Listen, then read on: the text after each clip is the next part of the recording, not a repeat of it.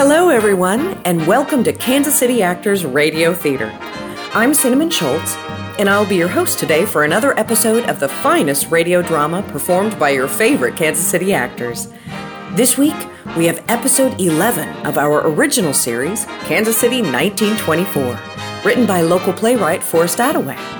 Our sponsor for Kansas City 1924 is Tomstown Distilling Company, downtown Kansas City's first legal distillery since Prohibition, bringing back the roaring 20s in every bottle. When the king of Kansas City was boss, Tom Pendergast, he ruled over a city of gamblers, speakeasies, and rule breakers. The Paris of the Plains never missed a drop of gin, bourbon, or vodka, and they still don't. Tom's Town Spirits don't just break the rules, they change the game. You can find their vodka, gin, and bourbon at your local liquor store. Tom's Town, the people are thirsty. And I hope you people are thirsty for another taste of Kansas City 1924. And now, episode 11 The Reckoning.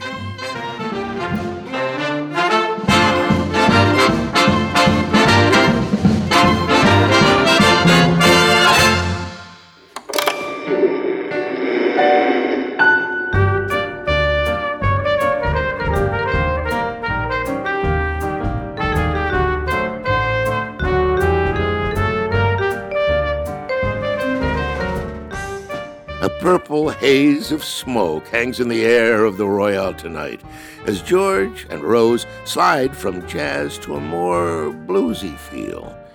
Young Rose is feeling those long sustained notes as her heart reels from the sight of Vincent and Bianca's embrace. An uproarious huzzah fills the room suddenly as the front doors burst open and the girls that work the floors of the Royale have returned. Meanwhile, Vincent and Bianca make their way up to his room on the third floor. As he closes the door behind him, Bianca makes her way to the bed and sits. Agent Houston, You were supposed to meet me here this afternoon. I couldn't get back in time. Well, where are we? we have enough to move forward with the majority of the arrest. Hmm, But, Pendergast was not there, nor did they openly talk about him. so who do we have?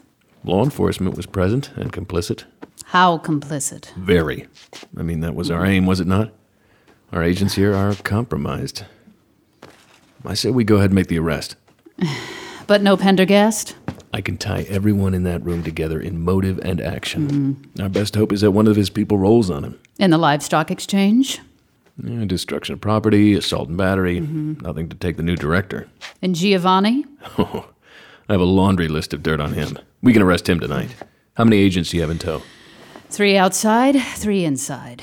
Hmm. I want to wait until Anthony Borelli arrives. Bring them all in at the same time. And the staff? We're not here with the Treasury Department. We're the FBI. Let them do their job, we'll do ours. Plus, I'm going to want a drink when all this is said and done. Prostitution falls under our jurisdiction. Not today, Agent Houston. If anything, we can use it as leverage in the courts. Well, if this all goes to plan, you will have made quite a name for yourself, Colby. Uh, Pendergast is the linchpin. I need Pendergast. We'll get him. I wasn't expecting you to wait around on me. Hmm. I almost left. But then your girlfriend started singing, so I thought I'd stick around. She's uh, special. Can we use her? No, not for this. We're going to need to talk to her. You can pull a statement, but I don't want to see her in court. Uh, we might not have a choice. There's always a choice. Agent Colby, I do believe you're smitten. I'm just pointing out that her relationship to any of this carries as much weight as an empty bucket. She knew about the kidnapping Only because I told her. because you were in a relationship. What do you mean, were? To keep up appearances, the agent went so far as to have a relationship with one of the club's late night singers. You know I have feelings for that woman. Uh, no, agent, you don't. As of now, you were using her as a part of your cover. The FBI is not going to let some from the hip lawyer destroy our case on procedure. Again, she doesn't need to be a part of the trial or any of it. But she will be. And for our case, it needs to look like it was part of the job. I need to tell her. Mm, No, you're not going to talk to her. As far as you're concerned, she's just a piece on the board until the trial is over. I can't do that to her. Look here, Colby. We are going to have a hard enough time with the court when it comes to vindicating your actions while you were undercover. If it comes to light that you are emotionally involved with someone working at the Royale, that you are somehow compromised, Ah. then we're down for the count. Can you tell her? No one tells her. You just walk away. And when this is all said and done, after all the children have been put to bed, you can tell her then. I don't like this. If you care about this woman, then do your job. If she's worth silk, then she'll understand. Right. Now, how do you want to proceed?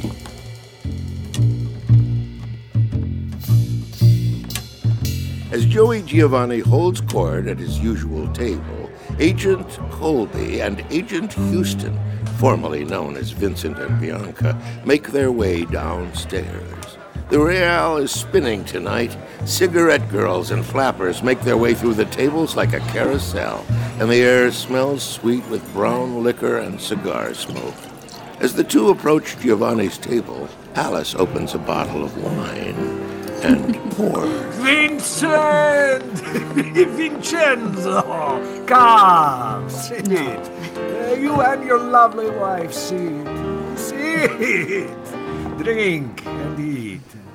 Alice, you as well. Please Hmm. No, join. No, Joe, no, no, I no, have no, so no. much to No, do. don't give me that look. Sit for a glass. It has been too long. One glass and back to work. As always, thank you, Mr. Giovanni, for your hospitality. Ah, Bella Bianca, please taste the wine. Uh, Let me know if it is not to your liking. Mm, It's lovely, thank you. So, Bianca, you gift us with your presence. I trust all is well, and uh, it's your heart that brings you to Kansas City. I, I'm afraid I cannot speak to my presence, other than it's a family matter that Vincent needed to be made aware of. Oh, oh uh, anything you want to share, Vincent? My wife brings news of my father. He has fallen ill. Uh-huh. Your father. Oh, we're s- so sorry, Vincent. Oh, yes, yes, yes. We, we hope he recovers soon. Mm-hmm. Bianca, are you and Mario close? I'm afraid I only know the man by uh, reputation. We have become closer over the years. Uh, I was never able to have children. Have I, have I shared that with you, Vincent? No, sir, you haven't. It's not your fault, Joe. Some women cannot have children. They just can't. Yeah, I- I, I stayed up many nights thinking about what it would be like to have a son. I feel it is one of the most difficult relationships, father and son. My father gave me discipline before any affection. the, the discipline always seemed to outweigh the affection. but it was an honest relationship. Do you know what I mean by that, Vincent? When I say that my father and I had an honest relationship. I believe so, yes, sir. And you, Bella Bianca, do you understand the relationship between a son and his father? How could I? Oh, exactly. It's unique. Alice, Yes, Joe. tell Mike we're going to need the big bottle. Oh, Do you want to wait for Anthony to get back? No. Now, Vincent, I would like you to tell me about your father. Well, uh, we were in New York when I was younger, and then moved to Chicago when I was around 11 or 12, I think. He, he was. No, no, no, no, no, no, no, no, no, no, not Mario Esposito. Tell me about your real father. Ah, I, uh, Yes. uh huh. Ah. Who are you, Vincent? My father's name was Marcus Colby. He was a miner with four kids south of Pittsburgh and Fayette County. His wife died giving birth to the fourth. That's me. Wayne Colby. I'm an agent for the Federal Bureau of Investigation. Mike! We're not here for you, Joe. Mike! you are covered up, sir, inside and out. Mike, don't lover. Mike, Leave it alone. Don't lose your head, barkeep. what are you waiting for, Mike? Sorry, Mr. Giovanni. Too much steel in the room, sir. Mike. That's the numbers I promise you. Now drop that shotgun before our boys drop you. Mikey, please, babe. Mike, Do it. look at me. Do it. This is not what you think it is. Clam, Baby? Put it away, Mike. Please, What do baby. you think you're No doing? one needs to get hurt here, Mike. Agents, take Mr. Giovanni into custody. Wait. Just Hey, now. hand me the street Hold on just cleaner, a second. Mike. You and I walk to the bar. You, get them to pull the car around. Please, Mike. Listen to him, lover. you know there's going to be a reckoning holiday. The name is Colby, and you're under arrest, Big Mike. Yeah. As Mike hands the shotgun to an agent, Let's he go. locks eyes with Clementine, go. who is almost in tears. Hey, now. In the Hold on just a confusion, second. the music stops. Rose calls out to the man she knows as Vincent Holliday, What is but he ignores her. As Agent Houston and the other G men usher out Giovanni and Big Mike, Agent Colby makes his way to the bar. He pours himself a shot. I'll have Mike out this evening. We're not here for you guys. Get out of my bar, you rat.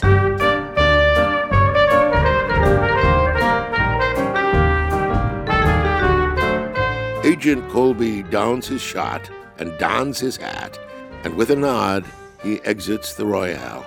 Outside, they load the two men into a truck. As they banter back and forth about procedure, lurking in the shadows is sweet Anthony Borelli. His fist clenches as he watches his pals being hauled off.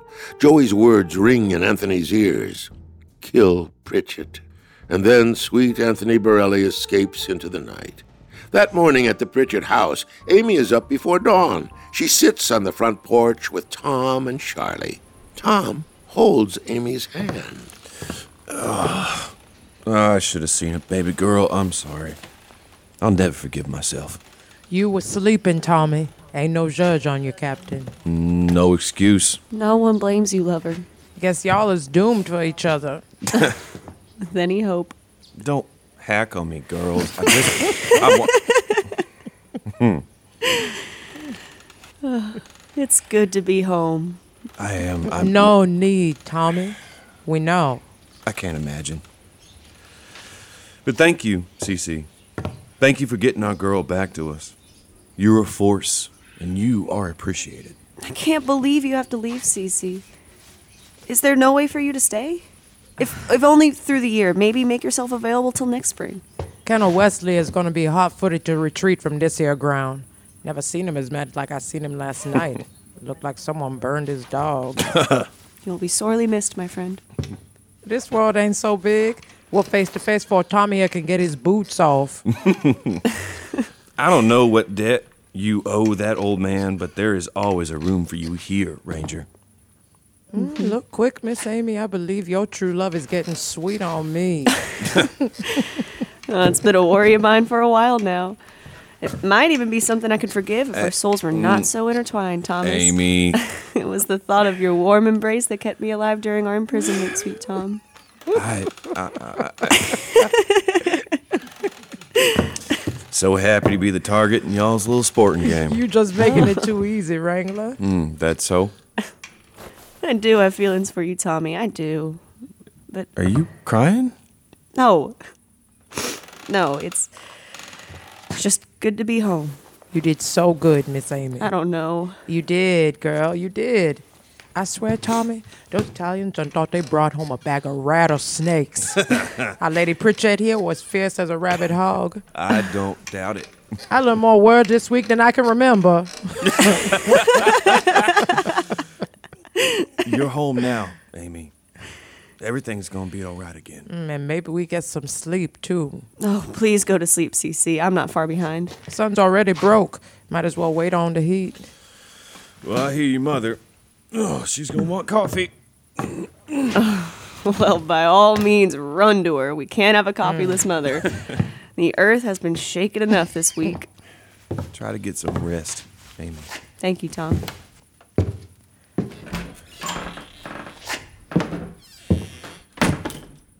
I think he's made a lap with you, Miss Amy.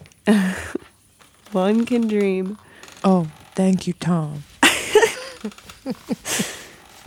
Did you ever want a thing you couldn't have, Charlie? Everybody does, Cher. I'm going to miss you. Mm. I'll be glad to be done with the trouble. Same.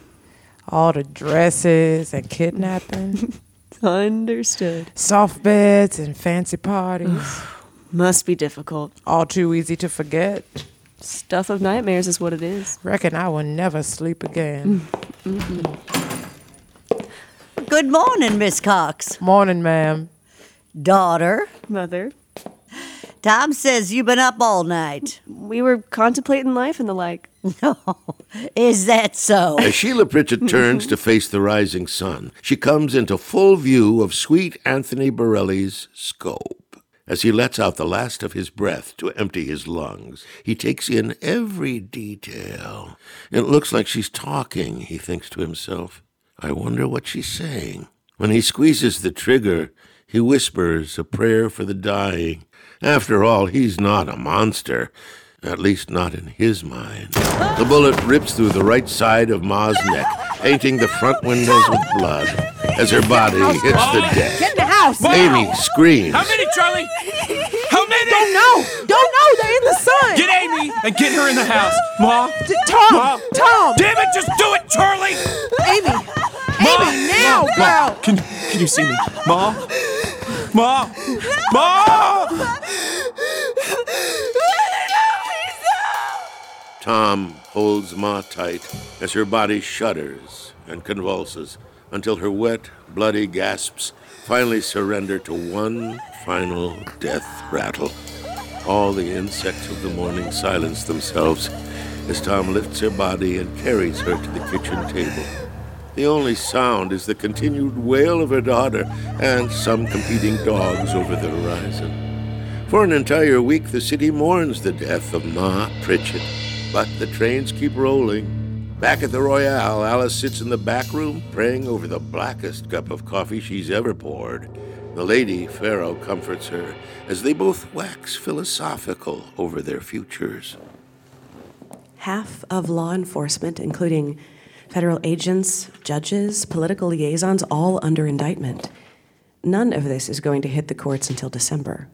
Why is that? Well, the same reason you can't sit in a chair that has only two legs. the entire city is handicapped. I'm a fool. No. Uh, It's one thing to be betrayed, but to clothe and feed this? I'm a fool. Giovanni is the architect of his internment. You were just doing your job, love. If I would have just taken a step back. Mm, Then do that. Do that now. Mm-hmm. It's too late now. No, it's not. In truth, now might be ideal. What are you seeing that I'm not? The next few months are going to be purgatory. A city full of rumors and odd faces. Let's get out of here. And go where? Oh, the ocean. Uh. I have friends in Miami, white sands, blue water. Stop. Why stop? You have a law firm. With associates. I can't leave the Royale. You have Mike. I can't swim. You can learn. what? No. What are you scared of? Sharks? No, come on. What are you really scared of? Us? Hey, that's something you never have to be afraid of. Alice, Yes, Clem. some fellas here to see you. Who is it? Hope the morning finds you well, Lady Alice. Hope you can excuse our intrusion. Clem, go get Mike. Uh huh. Mike! We come in peace, miss. Uh, Ms. Farrow, how are you? Bully, Mr. Lockridge. Just bully. Fine. Sullivan, This is not the type of meeting where we require legal assistance, Lady Farrell, so if you wouldn't mind. You want me, Alice? Thank you, Mike. The Lady Pharaoh stays. Anything you gentlemen have to say can be said in front of her. I, I think it would be in everybody's Hey! best interest. You heard her. The lady stays. You don't like it? Oh, now Get look out. here, Mike. Go ahead, Sully. Give me a reason. You don't have Joe's skirt to hold on to right now. You threatening me, Mike? Sullivan. Boys, State your business or be on your way. Apologies. Sullivan, Yes, sir. I come here today with an offer from a, let's say, a mutual friend. We know who you represent, Mr. Lockridge. You can say his name. Ah, I would not be so bold in present company. What does Mr. Pendergast want, sir? He offers you a future and the Royale, I believe we already have a future. a better future, under one condition. And what is that?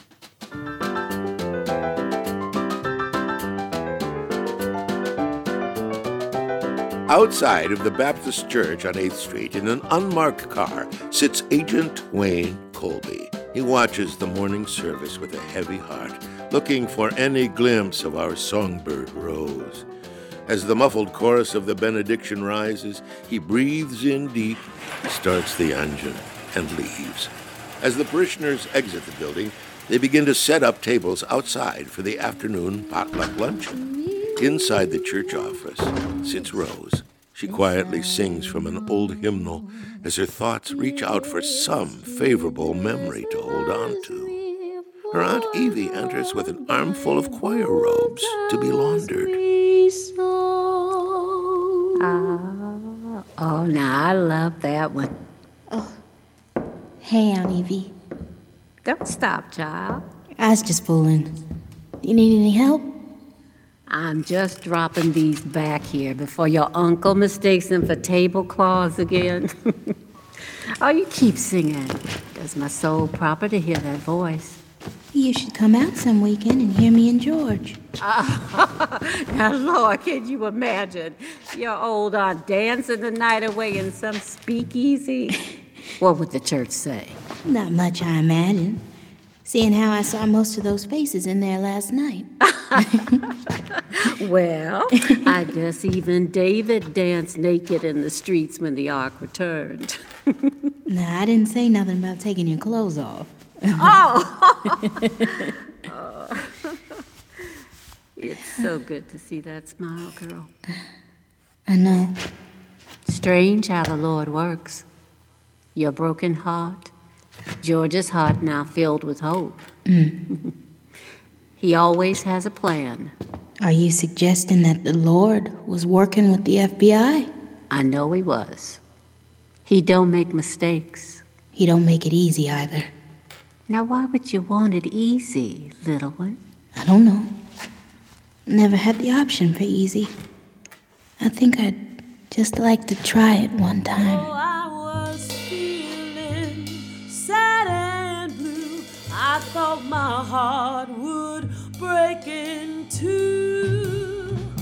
For the one I love has forsaken me and left me with these break of day blues. The afternoon is filled with fellowship and a new sense of hope as the families congregate over food and impromptu songs. Fitzy's heart wavers with joy at seeing his son's angry soul return to a cool, dry place, and concern for his heartbroken daughter. But as the sun falls westward into the West Bottoms, the Pritchett home is bereft of any joy or understanding as Amy Pritchett chases Colonel Wesley Get out! of her Get- house into the Get front out of my yard. house and never show your face here again. You're making a horrible mistake, little girl. I said out!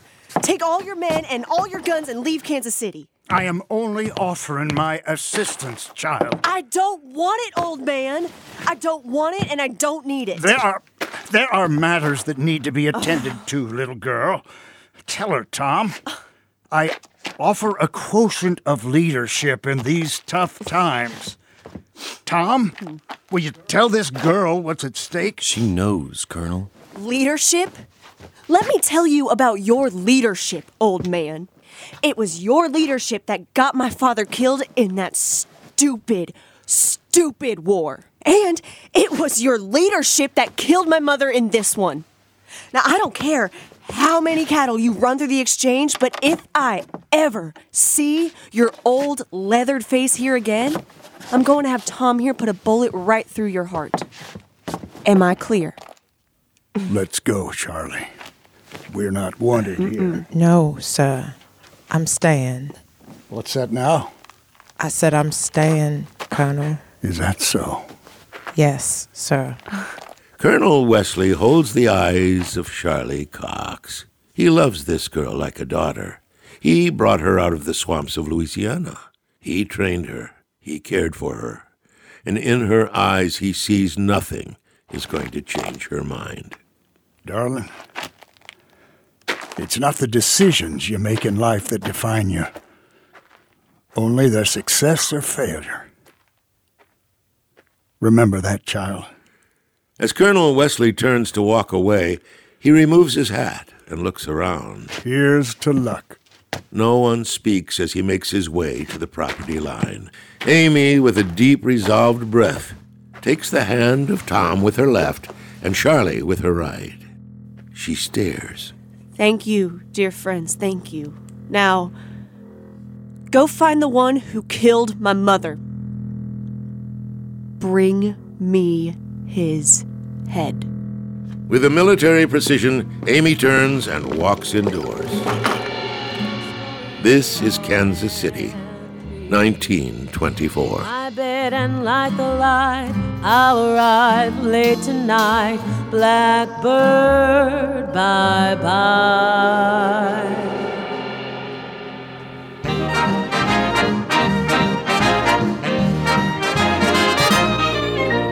As the reins of the stockyards change hands, young Amy doesn't seem much different than Ma. The apple doesn't fall far from the tree. Stay tuned. Featured in this week's episode were Victor Rader Wexler as the narrator, Bree Woods as Rose, Matt Schwader as Vinnie Holiday, Ellen Kirk as Alice, Jen Mays as Clementine, Scott Cordis as Big Mike, Manon Halliburton as Bianca, Kyle Dick as Tom, Chioma Anyanwu as Charlie, Katie Hall as Amy, Katie Gilchrist as Pharaoh, Brian Paulette as Lockridge, Nikki Dixon as Aunt Evie, Mike Ott as Police Captain Sullivan, Mark Robbins as Joey Giovanni, and Jan Rogi as Ma Pritchett. The episode was directed by Victor Rader Wexler, sound design and engineering was by John Robertson, and it was written by Forrest Attaway.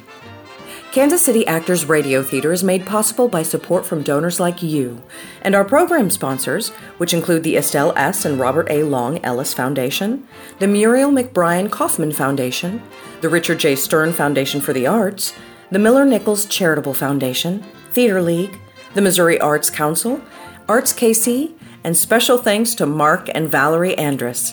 Of course, our exclusive sponsor for Kansas City 1924 is Tomstown Distillery. Tomstown spirits don't just break the rules, they change the game. You can find their vodka, gin, and bourbon at your local liquor store. Tomstown, the people are thirsty.